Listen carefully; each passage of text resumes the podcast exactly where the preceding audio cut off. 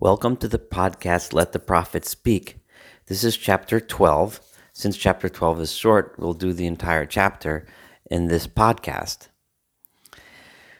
In this parak, in this chapter of Isaiah, we continue the prophecy of Ishayahu regarding the coming redemption of the Jewish people from their long exile, which will occur in the days of the Mashiach, of the Messiah.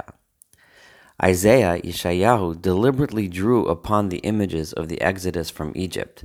If you recall at the end of the last parak, as he referenced the drying up of the Euphrates and a path of dry land for the Jewish people to walk to Israel, clearly reminiscing the days of the exodus of Egypt and the splitting of the Red Sea. In today's chapter, Ishayahu continues his comparison, only with some very different emphases. emphases where Yeshayahu clearly lays out his understanding of the true mission of the Jewish people, and how the ultimate redemption differs greatly from the redemption from Egypt.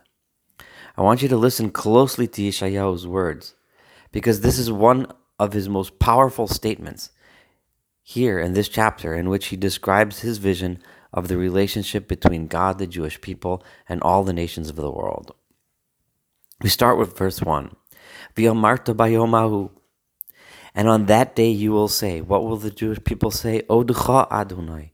We give thanks to you, God, ki onafta bi yashov apcha utenachameni. For you have been angry at me, but now you have turned your anger away from me, and you have given me comfort. on that day, in the day of ultimate redemption, after thousands of years of exile and suffering and violence, they will finally look to God and stay Instead of praying, instead of begging for an end to suffering or praying for salvation, they will finally look to God and just say, Thank you. Because for so many years, anaftabi, you have punished me as a nation. But finally now you turned away from your anger and brought me comfort. Do not make the mistake of reading this verse. Oducha Adonai, thank you God, ki anaftabi, for you have made me suffer. This is not a statement that one thanks God for suffering. The Radak points out and and and carefully explains to us that you have to look at the entire verse. Ki anafta biyashov That's why Odcha Hashem, because you were angry at me, but now you have finally given me comfort. So thank you, God. Hine, behold, El Yeshuati, you are the God of my deliverance. Evtach I can now feel confident and I will feel no longer afraid. Because my strength and my might is God, and He has finally been for me now a deliverance. They will finally be able to look at God and say, Here He is, the God of my deliverance. Why? Because my strength and my might is in God, and He has now become a deliverance. And you, as the Jewish people, Isaiah says, will finally be able to draw waters plentiful waters and pure joy. Me my Neha Yeshua from the well springs of true deliverance and triumph. now, what what do people do when there's true deliverance and triumph? Remember, he said the words we just read in, the last verse. What is my strength? What is my might? God. Those same exact words were sung by the Jewish people as at the exodus of Egypt as they watched the Egyptian drown in the Red Sea they also used those same words. So, and there they went on to sing. And here Isaiah is about to say, What will you sing? This is what we will sing.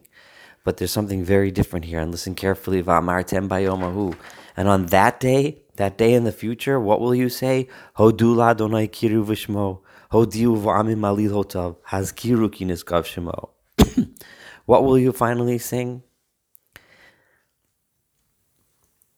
Let us give thanks to God. Let us call out in His name. But not like we did in Egypt when the following words were Sus viroch ramavayam, that God threw the horse and his rider and the nation and the entire army that was against us into the sea. The same words we used as Ivazimetya to start, but we finished by saying Sus viroch ramavayam. We finished by saying Yimincha Adonai tir God, you crush our enemies. But now, what do you say? We look to the world and say, Hodi'u v'amim alilosov, let us make God's deeds known among all the nations.